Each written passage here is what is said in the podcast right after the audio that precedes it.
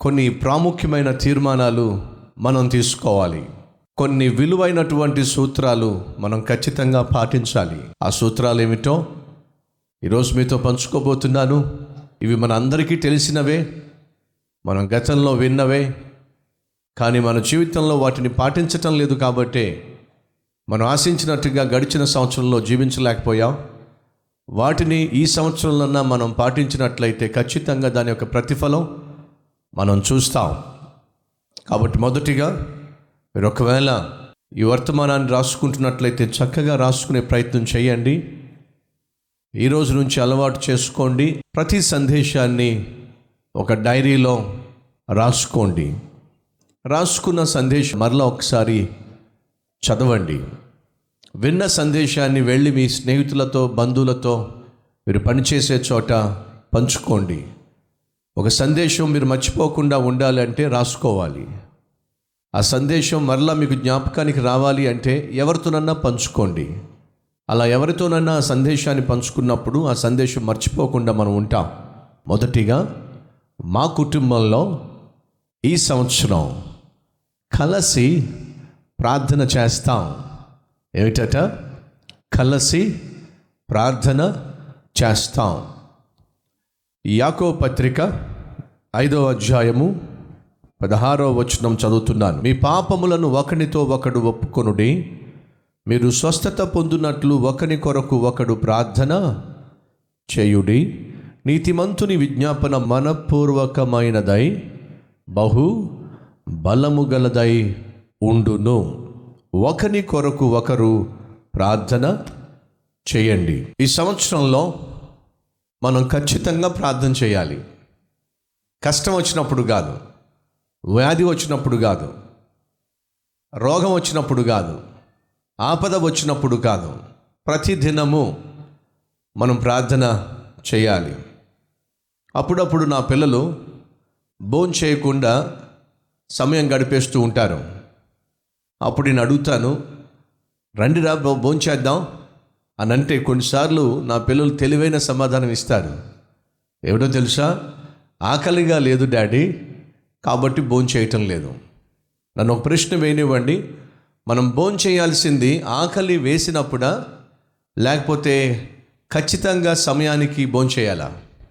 ఏమంటారు మీరు? సమయానికి బోన్ చేయాలి. ఆకలేసినా ఆకలి వేయకపోయినా సమయానికి బోన్ చేయాలి. చిరుతిండ్లు తినే వాళ్ళకి ఆకలేస్తుంది అంటారా ఆకలేదు సమయానికి భోంచేయటం ఆరోగ్యవంతం. ఆకలేస్తేనే భోంచేస్తా కష్టం వస్తేనే ప్రార్థన చేస్తా. అది అంత మంచి అలవాటు కాదు. కాబట్టి ఇక నుంచి ప్రతిరోజు ప్రతి ఒక్కరూ ఒంటరిగా ప్రార్థన చేయడం అలవరుచుకోండి. యేసుక్రీస్తు తన శిష్యులతో పాటు కలిసి పరిచర్య చేశాడు ప్రార్థన చేశాడు. కానీ అదే సమయంలో ఆయన ఒంటరిగా కూడా ప్రార్థన చేశాడు. భర్తవైనా భార్యవైనా స్టూడెంట్వైనా ఉద్యోగివైనా సేవలో పాల్పంచుకుంటున్న ఒంటరిగా ప్రార్థన చేయటం అది అత్యవసరం. అందరం కలిసి భోంచేస్తాం కానీ ఎవరి ప్లేట్లో వాళ్ళు తింటారు? అంతేనంటారా? అందరితో అందరూ కలిపి ఒక ప్లేట్ తినేస్తారా? ఎవరి ప్లేట్లో ఉన్నది వాళ్ళు తింటాం. ఎవరి కడుపు వాళ్ళు నింపుకుంటాం. అలాగే అందరితో కలిసి ప్రార్థన చేసిన మన వ్యక్తిగత జీవితాన్ని బలపరుచుకోవడానికి ఒంటరిగా ప్రభు సన్నిధిలో ప్రార్థన చేయాలి. కనీసం దినములో ఒక ముప్పై నిమిషాలైనా ప్రార్థన చేయటం ఒంటరిగా ప్రార్థన చేయటం ఈ సంవత్సరంలో అలవరుచుకోండి. ముప్పై నిమిషాలైనా బైబిల్ చదవటం ఈ సంవత్సరంలో ఓ తీర్మానంగా ఓ నిర్ణయం తీసుకోండి. రెండు కుటుంబంగా ప్రార్థన చేయండి. ఒంటరిగా ప్రార్థన చేయండి. కుటుంబముగా ప్రార్థన చేయండి. కలిసి ప్రార్థన చేసే కుటుంబం కలిసి నివసిస్తుంది అని ఓ భక్తుడు సెలవిచ్చాడు. ఈరోజు మన కుటుంబాల్లో చాలామంది భర్తలకు భార్యలకు మనస్సు కలవటం లేదు మాట కలవటం లేదు. అలాగే వారి కుటుంబంలో శాంతి సమాధానాలు లేకుండా జీవించడానికి ప్రధాన కారణం ఏమిటంటే ప్రార్థన లేకపోవడం. బయట వారికి అనుకుంటారు వారు కలిసే ఉంటున్నారు అని చెప్పి. ఎస్ బయటకు కలిసే ఉంటున్నారు కానీ హృదయంలో మాత్రం వారికి కలయిక లేదు ఐక్యత సఖ్యత లేదు. కలిసి ప్రార్థన చేయడం వల్ల కుటుంబము ఐక్యత సఖ్యత కలిగి ఉంటుంది. కలిసి ప్రార్థన చేయండి.